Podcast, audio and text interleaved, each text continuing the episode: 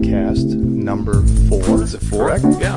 Of the failure, the podcast, which is actually less about failure and more about how to succeed. Learning through failures, yeah? We yeah, we haven't failed yet, so we're moving along. Number four. We failed at failure. Yeah. Yeah. yeah. So- So let me quickly introduce our guest, and we'll introduce ourselves. Um, we're honored, privileged to have Jack Langworthy here today of a Sloan School grad of Covington Associates. He'll tell us a little more about his background, but he's going to talk about um, perhaps failure in the M&A context or in the health care space deal sale context or deal context. And And- yeah, go ahead. Who are you? Yeah. Uh, well, first, I always like start. I like to start with thanking our host, Nutter, Ah, thank you. Nutter Law Offices. Great hosts. I'm Ziad Mukaber, CEO of Boston Harbor Angels. Today we're using headphones so I can hear myself. this is uh, this is new, and we also have an outline. So this is very exciting. This is uh, oh yeah. we're um exciting about this number four, and then uh, our good friend Mark.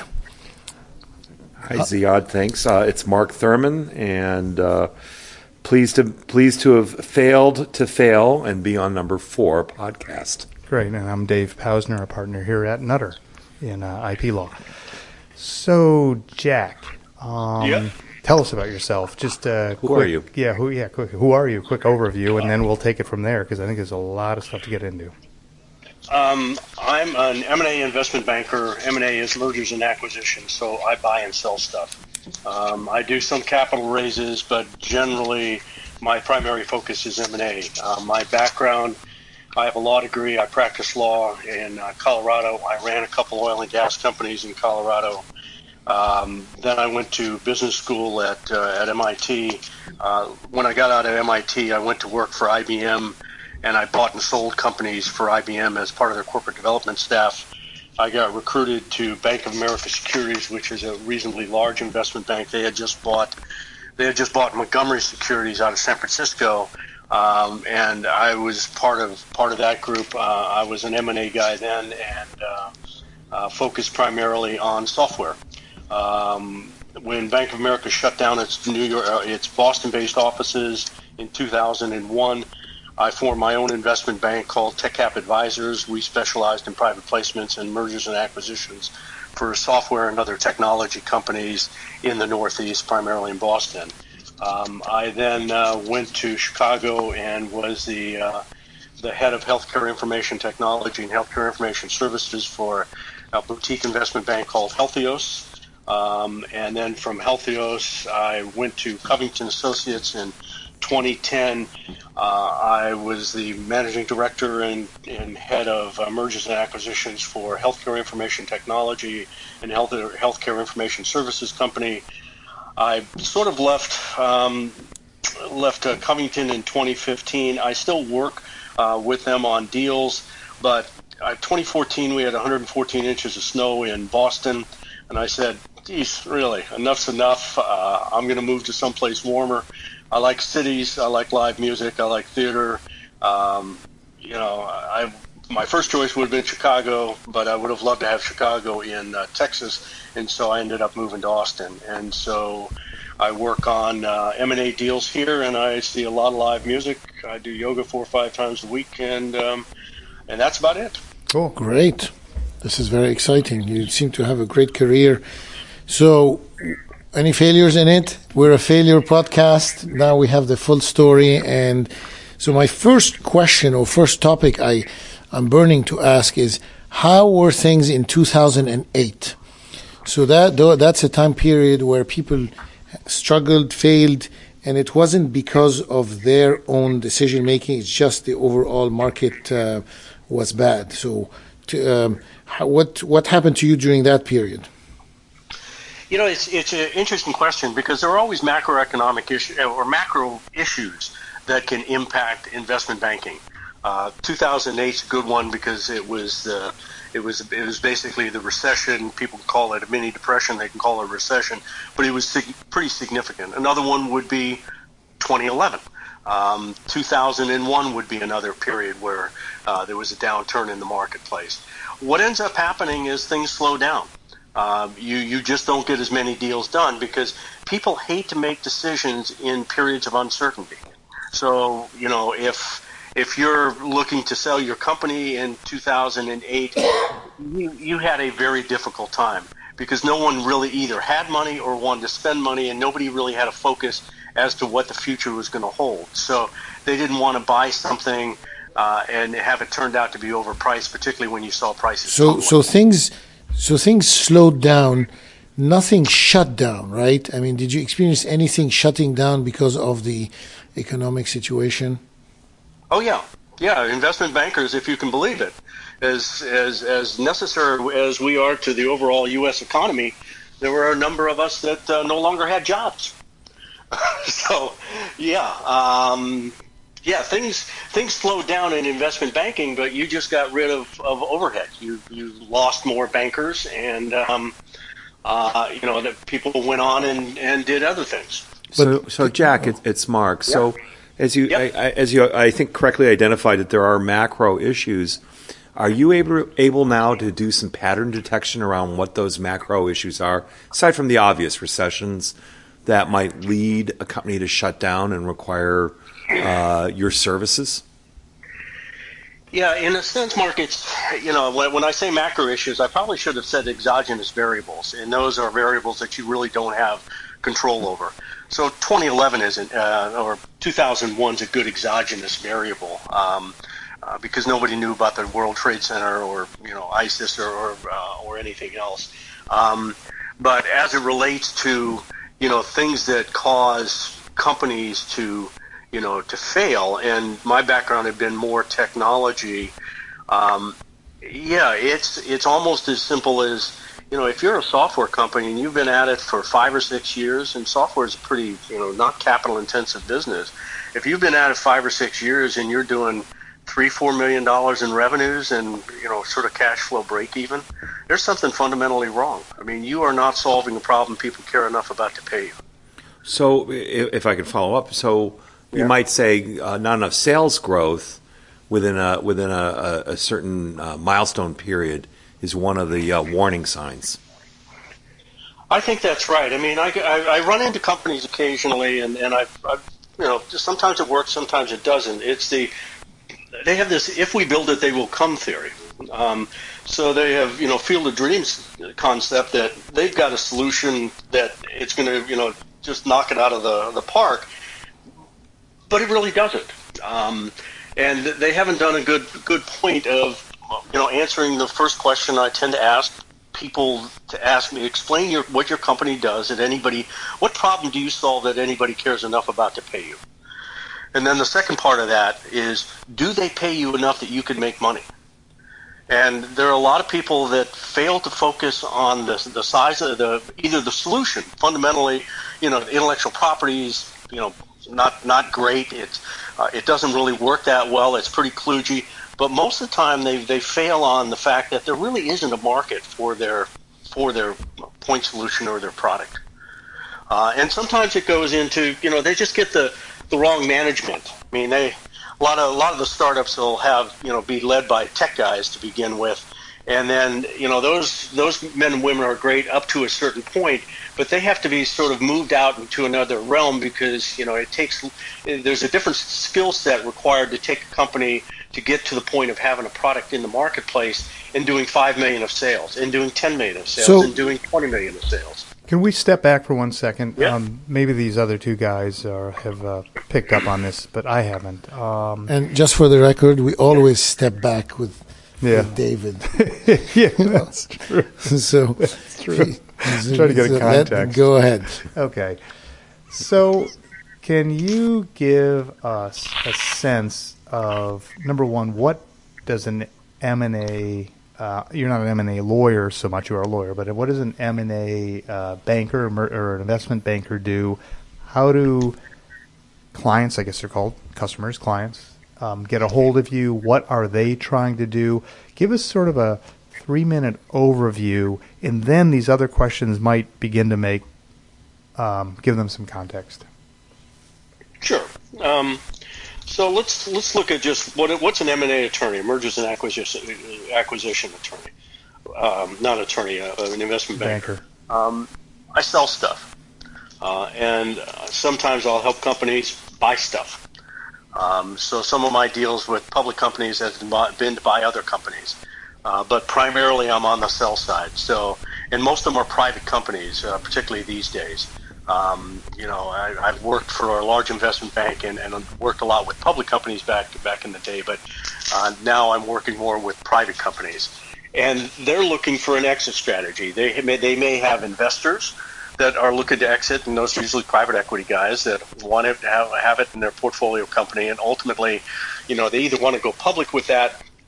That's that's a rare that's a rare outcome.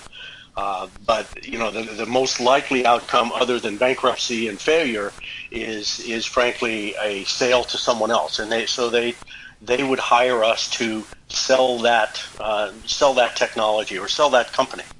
Uh, so are these companies that are yeah. are these companies that are failing, or are these companies that are growing, or at least stable and well established? Primarily, it's an interesting question because we're small. You know, I worked for small boutiques. I've worked for large companies. So on the large investment banks, we never had private equity firms that would come in and say, "Jesus, sell this floundering piece of crap." Uh, they would give us the better deals the small companies, the small, uh, you know, uh, investment banks, those are the ones that uh, the losers get foisted on. Um, you know, because no, no large company, Goldman Sachs or Morgan Stanley or Merrill or you name your favorite large investment bank, wants to spend a lot of time uh, selling a company whose revenues are either flat or going the wrong direction. Okay, but smaller, so smaller investment banks, you know, we'll do it if we think we can get it done. Okay, so you're generally working with companies that are not in fire sale mode, not in the decline, not sort of what some people might say in the private equity mode, which is trying to sell themselves out and be rolled up with somebody else, but rather a growing company. Are these startups? Are they well established uh, mid cap companies? Where do they fit in in general? Um, we tend to look at, at smaller companies. When I talk about smaller companies, and we've done larger deals, but look at revenues from uh, 10 to 50 million, uh, cash flow uh, break even or better, uh, particularly on the low tech companies, uh, particularly services companies. Those ought to be pretty profitable from the get go. Uh, so you may look at anywhere from 7 to 15 of EBITDA. Um, and those are, are companies that they're looking for a liquidity event. Uh, they may not, if, you know, it could be in a portfolio setting with the venture capital firm or the private equity firm that it's time for them to sell that to someone. And who's the we? Need, who's the yeah, we? Is it is it you, your your Covington Associates spot in the marketplace, or investment bankers as a whole? Uh, you know, they'll run the continuum in terms of. Uh, let me see if I have the question correct. Um, well, why don't you re-ask the question because I'm not yeah. sure exactly. Okay, I, I, am just trying to figure out whether the you said that we generally look for companies in the I think you said I'm not sure I heard it 15 to X million in revenue and with an EBITDA of of whatever. Um, and I was you said we and I'm trying to figure out is we you Jack you and your tapeworms um, from the old joke um, whether it's um, Covington or whether it's investment bankers as a whole. No, the you know you you you, you always try to ratchet up. Um, you know, you want better clients and you want easier deals. It's it's a weird sort of it's a weird concept because I've been with a large investment bank. Uh, and I've been with small investment banks, including my own. And people say, well, what's the difference between the large and the small investment bank? And I said, here's how it works. Small investment banks, I do deals that are harder to get done. Uh, they require more work, and I get less money. And they said, well, Jesus, that sounds like a hell of a concept. And I said, yeah, it is. So, you know, the, the larger firms, the Goldman Sachs, the Morgans, you know, your bulge bracket firms will always get the sweet deals. They get, they just get better deals uh, because they, they have better relationships with the private equity firms. And if you're going to go, if you, if you think you're a small firm or you're, you're a bulge bracket firm, you're, you know, uh, or, and, and a large cap, uh, uh, software company, you think you're going to get a better, you know, better representation for, from Goldman Sachs or Merrill, and you might. So, you know, the rest of it sort of scales down. When I was at Bank of America Securities, you know, I'd have people saying, you know, I've, I'm, you know, I'm dealing with another bank and they've offered me a better price than you are, and you know, why don't, you know, would you meet their price? And I said, no. Here, this is my minimum. This is what I'll do it for. And I said, if if you think that investment bankers are fungible, and that by that I mean that everybody's equal, then you ought to always go to the lowest price. It's the same as attorneys or doctors or any other service provider. Um, you know, you get what you pay for. So you don't like what you like me, but you want me to do it for a cheaper price. I'm not Mother Teresa. I'm Oh, not yeah, going to do yeah, that. Yeah, yeah. So, so here's here's my question because I've seen we're in the startup. My business is in in funding startups, and and the exit is basically the most exciting time, or we all wait for the exit, and we're exciting when an investment bank comes in.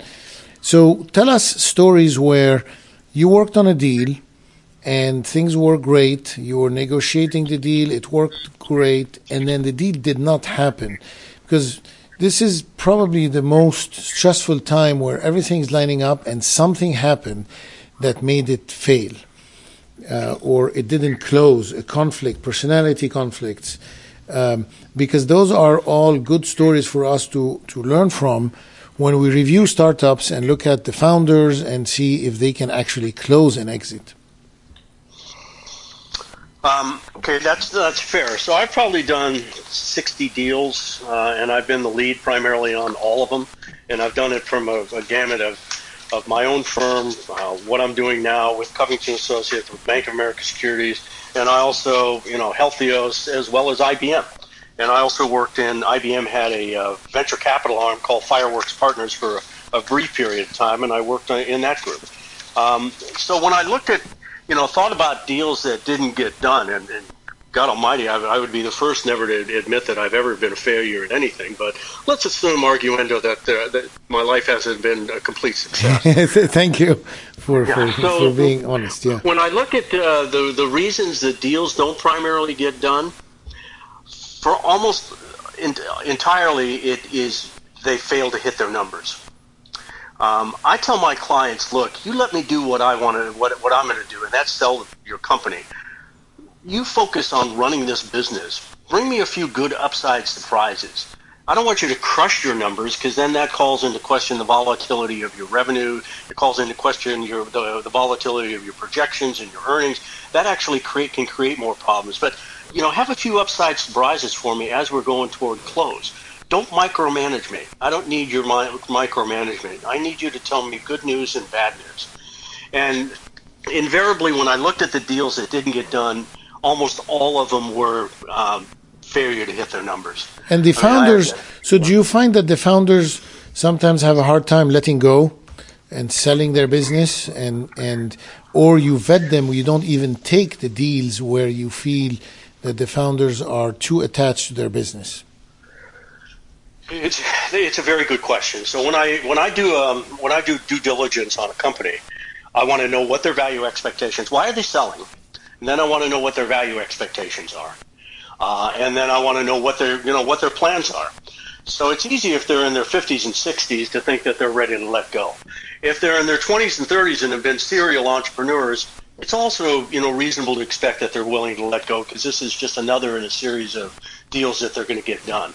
It's when this is their only baby, and, and you can tell that this is all they've done all their life, and you know they built something, but they're you know 45 years old. I wonder if they're going to be able to let go, uh, unless I know that you know they probably they'll probably get thirty or 40 million dollars as to their piece. Um, so the the idea of founders letting go, I'll give you a, a horror story uh, because how I make money is through success. Um, uh, I'll we'll charge a commission on uh, a success fee on the deal getting done. That's primarily how we make money. We're no different than a real estate agent in this sense. Um, you know, we'll charge a retainer, but that's not how I, I make money either. The retainer just ensures that my client head is in the game. Because if you work for free, a la Mother Teresa, people never listen to you, and, and they won't do the work you need them to do because you're working. You know, they'll look at you and say, you know, "How smart are you? You're working for nothing." Um, so I had a client, and this was it was interesting technology. It was developed by the uh, uh, one of the professors at MIT, um, and it was based on robotics. And he had his own little firm. His some of his students went and uh, did iRobot, uh, which which was military uh, technology that they turned into a vacuum cleaner. They used to throw that thing into, into foxholes and, and it would scour around and look for bombs and stuff, but they turned it into a vacuum cleaner, which I think was probably a greater good. But the, the MIT professor, we found a buyer for him, uh, SAIC, and I can say it now because it's, it's really quite an old deal. And they, um, you know, he hired us and he said, you know, we want $25 million. And I said, okay. Uh, and I got him 27.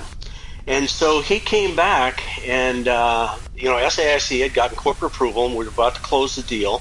And we're talking about closing, and I get a call from the guy, and he said, "You know, Jack, I I, I really want 27." And I said, "You know, the 27 based on what your ownership in the company is." It, it, the difference between 27 and 25, it's it's a one million dollar difference. You're going to get 18 versus 17. You know what's going on? Because that that million dollars isn't going to make a difference. He said, "Well, my neighbor thinks I should get a little more." I said, "Really?" He said, "Yeah, my neighbor thinks I have to get twenty-seven. I, he said, "Can you get me, you know, a couple more million? I said, "Look, I don't think so. I will try uh, because because you've asked me to, and I'm your, you know, I'm your agent in a sense. But they've already gotten corporate approval, and to go back and just say we want another couple million, I'm not sure that works." So sure enough, we went back and they didn't want to give any more. We uh, ended up uh, developing a sort of a commercial relationship with them. And there was good news because several years later, he ended up selling the, the robotics platform to Google.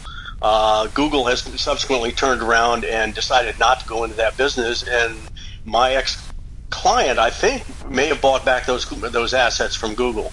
But to your point, yeah, you get people that don't want to let go. I mean, he was going from being the president of his own company to being some mid-level flunky at SAIC. And with so a, when with he a went, nice bank account. so when he went He to won a lot of Google, money. so he did the better job. He he had a better outcome going to Google. Yeah, after a number of years, but not immediately. I mean, you know, you, you're rolling the dice here. Um, you know, it turned out Google wanted to, you know, wanted to get into the home delivery business, and you know, they thought maybe, you know, it's like Amazon. You know, maybe the, this was before the drones. Maybe, you know, maybe it'll get carted by, you know, some legged robot. Um, you know, it, it's not that the technology was bad; it was great technology. So, so Jack, just to kind of yeah.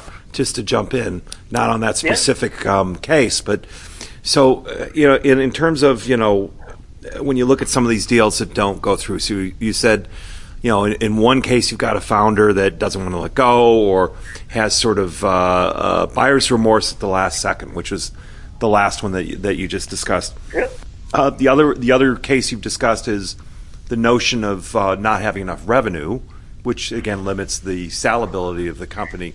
What are some other markers?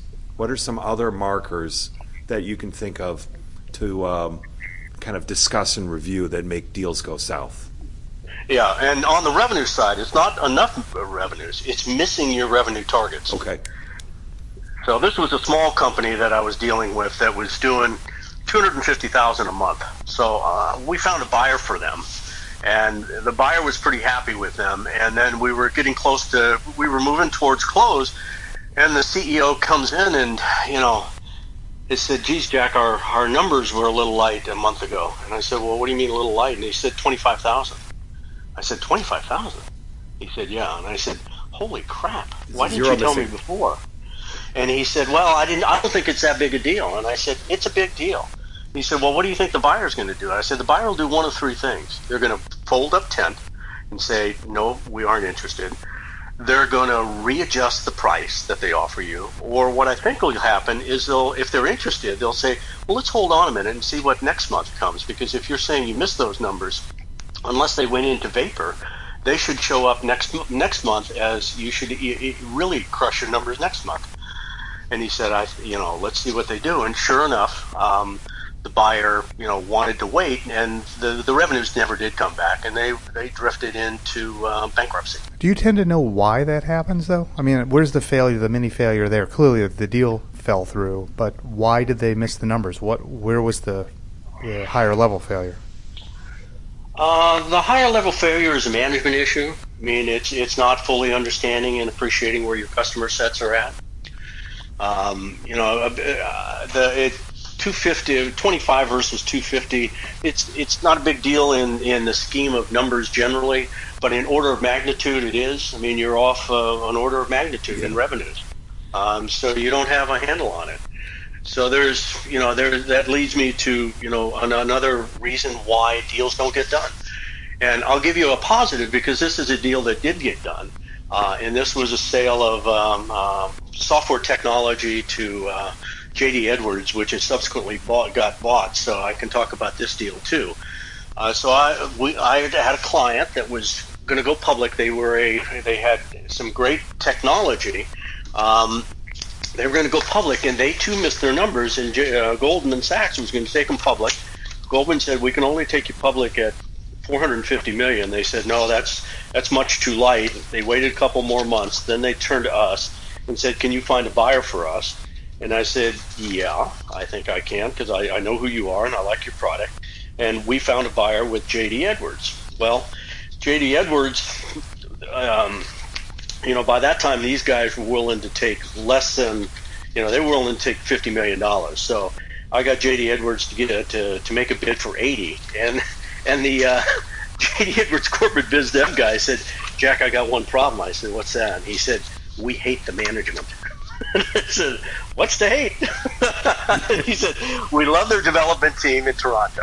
We think that's really why we're buying the asset, but we hate the two the two senior execs." And I and he said, "Can you solve that problem for us?" I said, "Yeah." I said, "Here's how I think we can do that." And I said, "Offer these guys a uh, a one year consulting contract."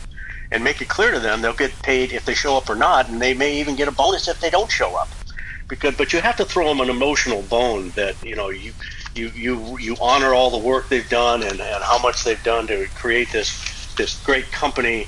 But on a going forward basis they may not be as necessary to your on, on what your strategy is as, as they think they are. That's a that underscores another issue I, I at times have with the smaller companies is you know a lot of times the, they you know a lot of times they do want the management team several times they don't uh, when I bought companies for IBM, we tended to want the management team. We didn't want them necessarily to leave. But do we need the HR person? Do we need the marketing people? Not really. We needed the developers, and we may need the um, uh, we may need some of the sales and marketing if they don't have a, if they have different channels than we had. Okay, so here's a different question. The yeah. when we see startups, we tend to gauge our investment on they're the exit, of course, the expected exit, and invariably that's, and invariably often stated as a multiple of revenues. You're actually, so we're guessing in, you know, three to five years, maybe seven years out, that there is a multiplier that this industry is following. If, for example, the if a company presents to us a startup, they will say, well, here's some comps. Here's some comparable sales that occurred recently, and they tended to be 5x revenue, 10x revenue, whatever, the different numbers You've you've actually seen these deals happen. To what extent do those numbers, those sort of published or known numbers, how accurate are they? To what extent do they really drive the deal, or is it just sort of post facto? This is where they came out. Yeah, it's like a backsolver function. Um, so, um, let me answer in two different ways because um, I was a strategic buyer when I worked at IBM. Uh, so we bought companies, and people. The reason people go to strategic buyers like IBM and Microsoft and EMC and Dell and whoever else you want to name is that we'll pay more money. It, it really is as simple as that. Um, we will pay more money, and why do we pay more money? Uh, part of it is we got a ton of money, but the but the main thing is is that we can do more with that asset than it, it can do on a standalone basis. So we bought assets at IBM when I was there that were doing 50 million of revenues and had three million of EBITDA or five million of EBITDA, and we paid a multiple that was, you know, it was it was higher than we knew than we thought other people in the market would pay. But we turned a company that was doing 50 million in revenues, put its product through our distribution channel, and that company turned into a 400 million dollar company. Well, nobody else is going to be able to do that. It just isn't going to happen. So that's why strategic buyers will always pay more because you'll pay what it's worth for you. But to what so, extent do those? To what extent do the sort of published industry or known industry standards for the to what extent do the revenues drive the price and how how uh, consistent is that uh, multiplier the, the price of sale it- I think it's very inconsistent, and maybe because it's a, I'm a quant guy and went to MIT. Um, revenues are revenues are nonsense. I mean, revenues don't drive anything. I mean, what drives stuff is ultimately cash flow. It's got to be translatable into cash flow. Uh, revenues are, you know, what happened if it, you know, it cost me a buck and a quarter to generate a dollar worth of revenues? You know, why would I buy something? Why would I ever buy that? I Okay. can save a quarter by not doing it. so if it's re- if it's not revenues is it EBITDA or is it some Yeah. other okay Almost and- all, almost always EBITDA because it's you can strip out EBITDA and you t- you can take out the effects of uh, of how they set up their capital structure. So it's earning before interest, tax, depreciation, and amortization. And to what extent, to, to the extent there's a multiplier there, are they fairly consistent? For example, to, to the extent you can talk about IBM, or to the extent you can guess about HP or anyone else, to what extent were they internally looking at EBITDA and saying, okay, this is where it fits on our chart. We normally pay X times EBITDA, and th- therefore we're willing to offer Y to the um, seller. No, let me tell you. Let me let me explain how we would do it at IBM because I, um, I think they still use a model that I helped create when I was there. Uh, it's not that I'm that smart. I was, you know, I was the only one that could find con into doing this. But what we took a look at is we would we would look at the entity and, and, and look at it on a standalone basis and say, what do we think we, this company is going to do if it continues to motor on? And almost always, you have to realize that IBM wasn't buying stuff that they hadn't been working with. You know, your best bet to get bought by IBM is already be working with IBM and showing some value to some exec at IBM because they're going to ultimately have to sign up to to own you, as it were. I was in corporate; we would buy you, but they would own you and be responsible for your results. So we do evaluation on standalone basis of a target. We would then get the business unit owner to sign up for what they would do with this unit if they bought it. And we would do a pro forma on a standalone basis, even though we had consolidated financials, we would track that. And so they would say, well, on a standalone basis, this is worth X. It's worth 5X to us because of the way we're going to run it and manage it. Therefore, we can afford to bid 2X. And that's a revenue basis or an EBITDA basis or No, what? almost always EBITDA. The revenue is interesting because that's what all early stage companies and and, and because my background had been technology, I'm pretty used to uh, uh, uh, revenues.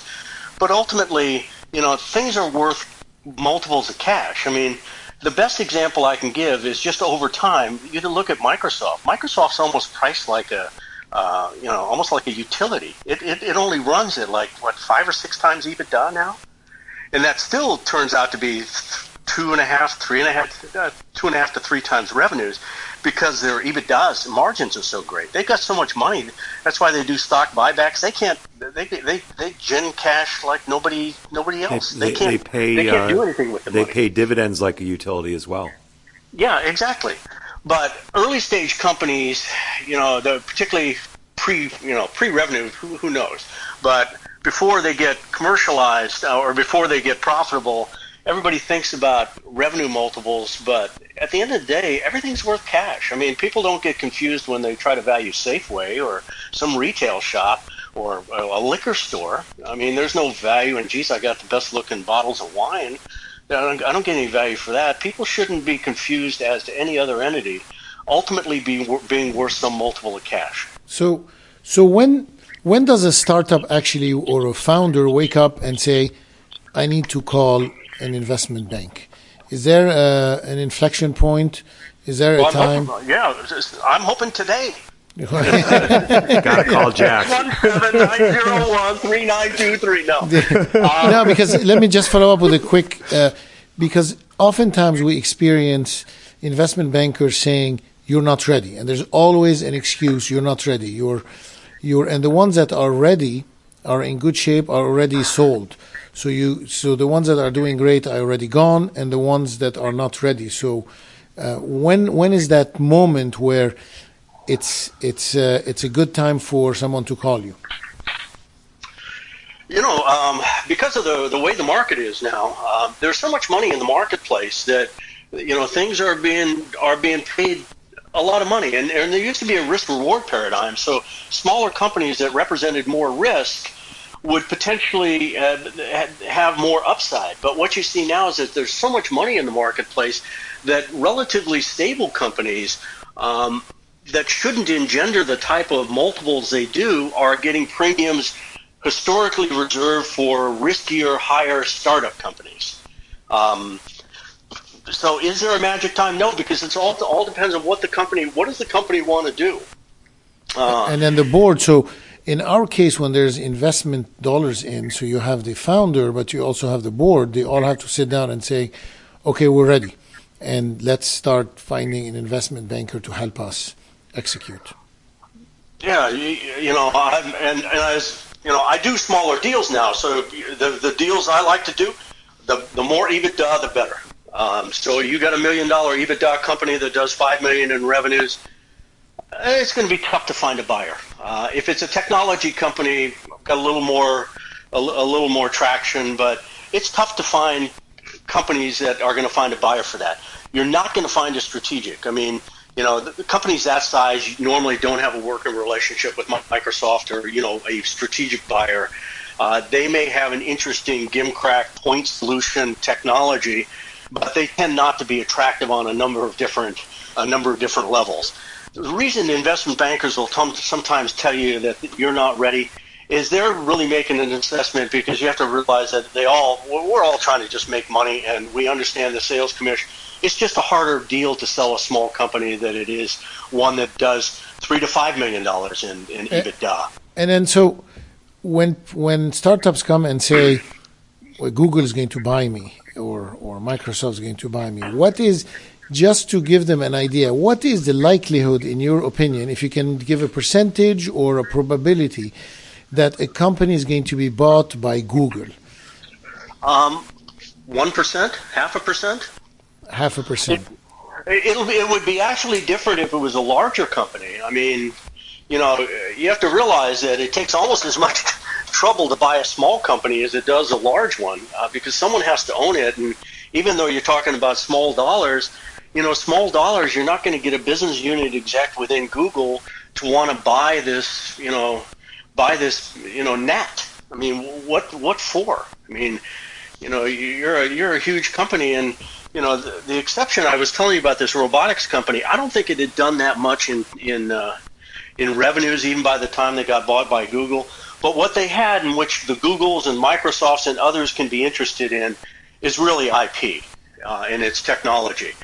And that IP issue is yet another reason for failure. It's it's when I get clients that fail to have someone like David Pausner uh, haven't done an IP search or protected their IP.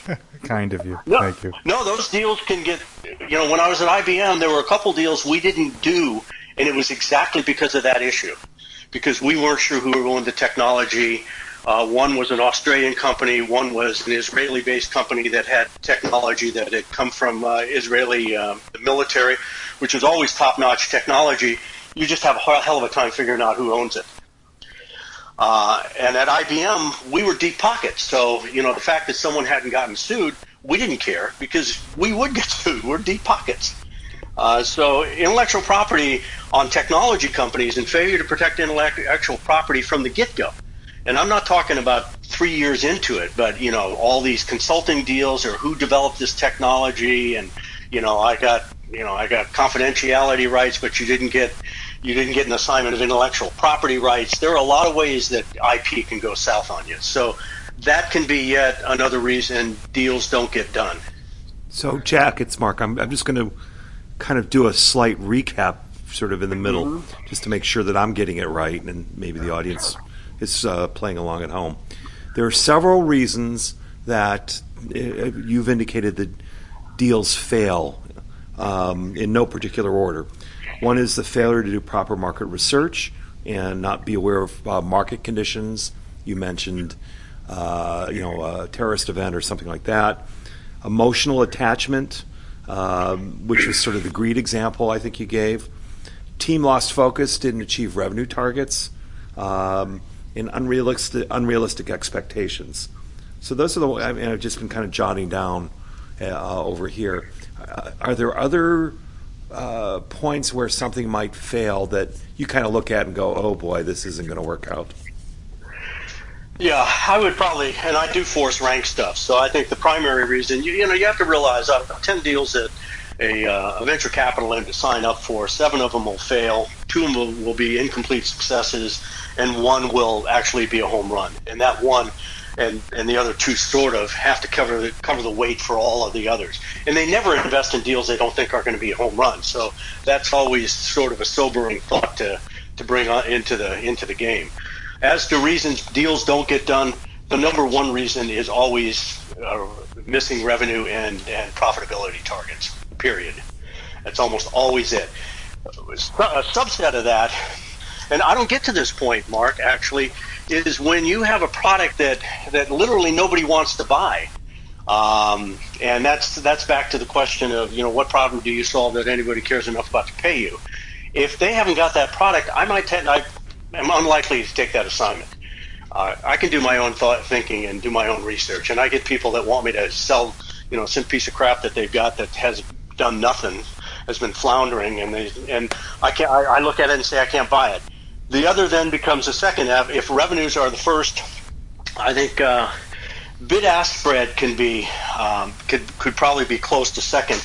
That's why I always want in due diligence. I always like to know what is it you what you know what are you going to be happy with because if they want $100 million and I think the market is 30, I'm going to have a hard time taking it. I had a boss one time that said, Jack, tell them whatever they want.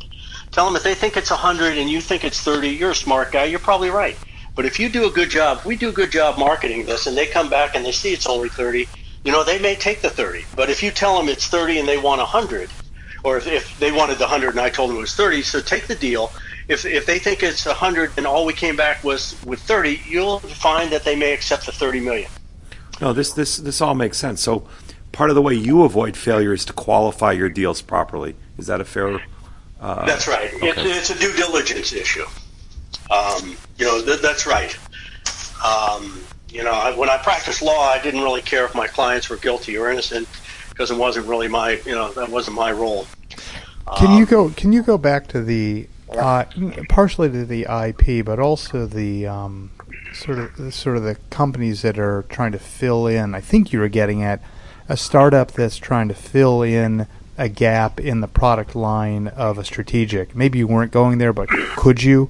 I guess the question is a strategy. What we often hear um, by startups is, well, IBM. Uh, that doesn't come up that often, but for example, IBM doesn't have an X, but they ought to have an X, so I'm building an X. Or Facebook doesn't have a Y, so I'm targeting my company to be Y, so I'm sure I'll be picked up by Facebook, and if not by them, by a competitor. How often do you see that, or have you seen that, and how often does that fail or succeed? Um, I think it, it, I like I like that strategy because what you're de- describing is a difference between a point solution and a suite of solutions. So everybody wants to pay lip service to the concept that they've got a suite of solutions, that they've got a, a front to back uh, front to back solution in in healthcare. A lot of the activity recently has been on the front end on revenue cycle management and technology associated with extracting as much money as you can from the patient at the point of care. I think that's relatively important. So these point solutions actually are okay, um, and, and I think if you've literally identified it and and you've got intellectual property that you can develop that's that's really pretty strong, uh, you know, not just open source kind of stuff uh, that you have rights to, that can be pretty valuable. And so, so the the start. So when we look at but, startups, wait, wait, wait, let me let me let me oh, finish the thought. Cool. Yeah. Um, go. The problem I've had with the people that have point solutions is that they they get too blustery. They they they say, well, we have something Microsoft doesn't have, and we're going to be able to beat Microsoft in, at its own game. No, because if, if it's if it's a big enough need, Microsoft can develop. They won't necessarily steal it from you, but they if they understand that there's a there's a, there's a gap in their product suite, uh, they'll develop it on their own, and you will be kicked to the curb, and you will just mm. be hmm. you know used to be. Right, right, right. That's interesting, yeah. fascinating. Because when we look at startups, all we're thinking about how to avoid failure, and and from from everything I'm hearing, if the founder can deliver on his promises or her promises, then we're happy as investors. You're happy as an investment banker. The acquirer is happy because the the numbers are being met. So a dedicated, disciplined founder is a good founder to invest in. Yeah, I mean, you know, you know more about it than I do. What I what I see is characteristics of uh, venture capital primarily, and and PE less so because they tend to invest in later stage companies. But the venture capitalists want a, a, a management team, and they want to look. They want to know that there's a, a big enough market for the product, um, and that's probably the right the right function. Um, you know, later on they, they ought to worry about the IP, particularly if it's a technology or software company but at least going into the into the mix, you you want a, someone that's got you know you want a management team that's done it before, that are serial entrepreneurs that have skin in the game, their own money. They aren't just coming to you as the first round. They got friends and family already in, um, and that they're tackling a big enough, attractive market. You know, the big thing right now, and, and David can talk to us probably better than I can talk about it, is artificial intelligence. I mean, artificial intelligence is you know is the is continues to be a hot button, and, and the people people want it because it'll help make better decisions. But to be clear here, uh, just a sec to clarify yeah. though, on, on Ziad's um, on your response to Ziad, he was the it's the founding team and the betting on management is important for the investor. By the time you're involved as the investment banker, the founding team is likely to be, if not thrown away, simply thrown into sort of a middle manager role. So in your job as an investment banker, what matters are revenues, EBITDA, and everything else. Founding team less important. From Ziad's perspective, founding team's critical because he wants to make sure it gets far enough that you can then do your thing. It's a good question. I didn't mean to be as cavalier as I may have sounded in terms of throwing away. It's that the skill set that when you when you're on a startup and when your main function, particularly in technology, is to come up with a technology solution or uh, develop a software solution, is different That once you go into the marketplace you know, there are other people whose whose responsibilities, you know, will help uh, bluntly commercialize the technology that the uh, early team develops. So that's why startups don't need a CFO. I mean, you need an accountant, and that's about it. Um, but uh, you know, I think I, I, didn't really mean to be, you know, cavalier or, or say no, no, that there's no no. No, that's fine. No, no, no. We're we just got, we are just trying to find predictive uh, uh, indexes or anything we can try to uh, put our finger on with startups that would later on help, or the opposite. So, uh, so Mark, do you so, want to bring us to a close here? Yeah, yeah. I just want to add to my, my prior list. It sounds like you don't want to you don't want to see a slide, the last slide on the PowerPoint deck, say we're going to sell our company to Cisco or Google or SAP or one of those guys, because you, you think that's a predictor in a sense of unrealistic expectations. Or is that directed to me? Yeah, yeah. back to you. oh yeah, you bet. I, and I do see those. As a matter of fact, you know, here's so and so wants to buy us. You wanna you wanna get bought by those companies? Um, have a relationship with them early on, and so uh, early on and on yeah. a continuing basis. A because yeah. from the IBM days, we would turn to the operating unit exec saying, "You're working with these people. Do you want them? Will you sign up for the sales sales and marketing plan that you currently said you would. Uh, as opposed to, I think one of the few examples is when when IBM bought Lotus, that got pushed on to uh, John Thompson, the head of uh, software at the time, by Lou Gerstner, who said, uh, "John, good news, we're buying Lotus," and he said, "I don't want Lotus," and Gerstner said, "John, good news, we're buying Lotus." and and just so you know, Mark, we're we're, we're very happy to um, when you guys get involved no, Jack. yeah. Jack. When yeah. you when we yeah. you got involved as investors, we're very excited because that means the exit is in sight. So, so any last thoughts before we bring this to a close, Jack? Uh, no, no, not really. I mean, it's it's a it's a process. I mean, you know, the I always like if if if you're you know if you've got a portfolio company, you know, buyers like to actually see good attorneys. They like to see good accountants. They like to see investment bankers because they know that all of those people, particularly the investment bankers, probably done uh, some level of due diligence and thinks that this deal can get done. Uh, because as I say, we get paid on success. We don't get, you know, we have some nominal retainer, but you know, there's a there's a you know good. Uh, it, it, can send it can send a, the right signal to the marketplace and plus we tend to be pretty we move pretty straightforward and quickly. I don't spend a lot of time agonizing with someone that's wringing their hands or you know can't meet a deadline. You know, they just aren't interested. You know, a pass is also a bid. So misery loves company is what you're saying, or guilt by association. Well, no, it's not even that. It's just that you know it's a process, and I expect most of the time people are you know if I go out to 100 different potential buyers, I expect 90 some odd to say no, and I, I hope to get bids from five, five to ten, five to seven of them. Sure, it's a sales uh, but, process. I mean, it's like it's like selling anything, selling a house, selling a company. You're you're out there selling, and you find the right fit. I think I heard Jack pouring a bourbon. No, no, I don't. I don't drink. Okay. no offense. I start drinking, but I don't drink. well, this has been this has been a very serious podcast. I I, I yes. enjoyed it. We laughed yes. less than our previous ones, but because the topic is very is serious. really uh, um, it's really interesting for us because that's what we're we're hoping for exits, and investment bankers sometimes bring them to us. So, Jack, we want to thank you very much for this yeah. fascinating talk, and. Uh, you didn't really uh, show us a lot of failures, but uh, we've learned tremendously from what you're doing. How to avoid them. And, yeah, and no, how to avoid them, exactly. Right. That's excellent, Jack. Much appreciated. Have a good okay, night. Guys. Thanks. Thank, Thank you. you. very much. Guys, good to meet you all. Take care of yourselves and have some fun. Yeah, thanks, Jack. Bye bye. See you.